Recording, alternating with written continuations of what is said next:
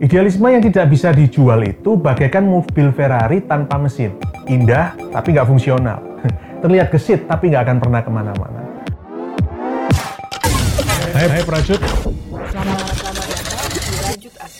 Banyak sekali seniman atau insan kreatif yang terjebak dalam sebuah stigma bahwa kalau menjadi idealis itu nggak boleh komersil.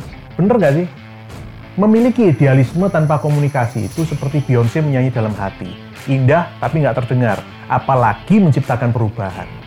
Idealisme itu perlu dikomunikasikan, perlu diartikulasikan, dan perlu dikomersialisasikan. Idealisme yang nggak bisa dijual itu bagaikan mobil Ferrari tanpa mesin. Indah tapi nggak fungsional, terlihat gesit tapi nggak akan pernah ke mana-mana.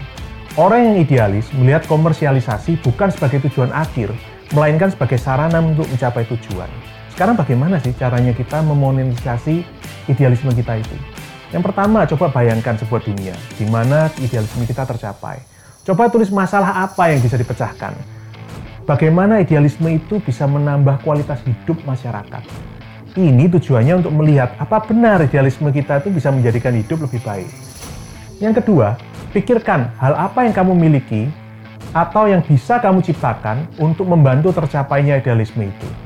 Sebaiknya hal ini adalah hal yang unik, nggak dimiliki orang lain, atau yang bisa kamu kerjakan dengan lebih baik daripada orang lain. Itu produknya. Ketiga, pikirkan bagaimana produk itu bisa memecahkan masalah orang lain atau membuat hidup orang lain lebih nyaman. Ini nilai yang kamu tawarkan untuk orang lain. Keempat, lihat di sekelilingmu. Apakah ada orang lain yang menawarkan produk serupa? Nah, mereka itu sainganmu. Yang terakhir, lihat ke dalam dirimu sendiri dan produkmu. Apa yang bisa membuatmu lebih baik daripada orang lain? Itu diferensiasimu dan itu yang membuatmu unik dan itulah kenapa orang harus beli sama kamu.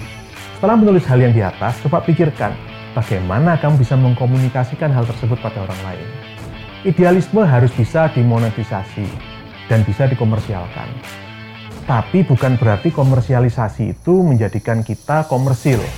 Karena komersialisasi adalah sebuah kendaraan bagi kita mencapai angan-angan kita dan bukan tujuan akhir kita.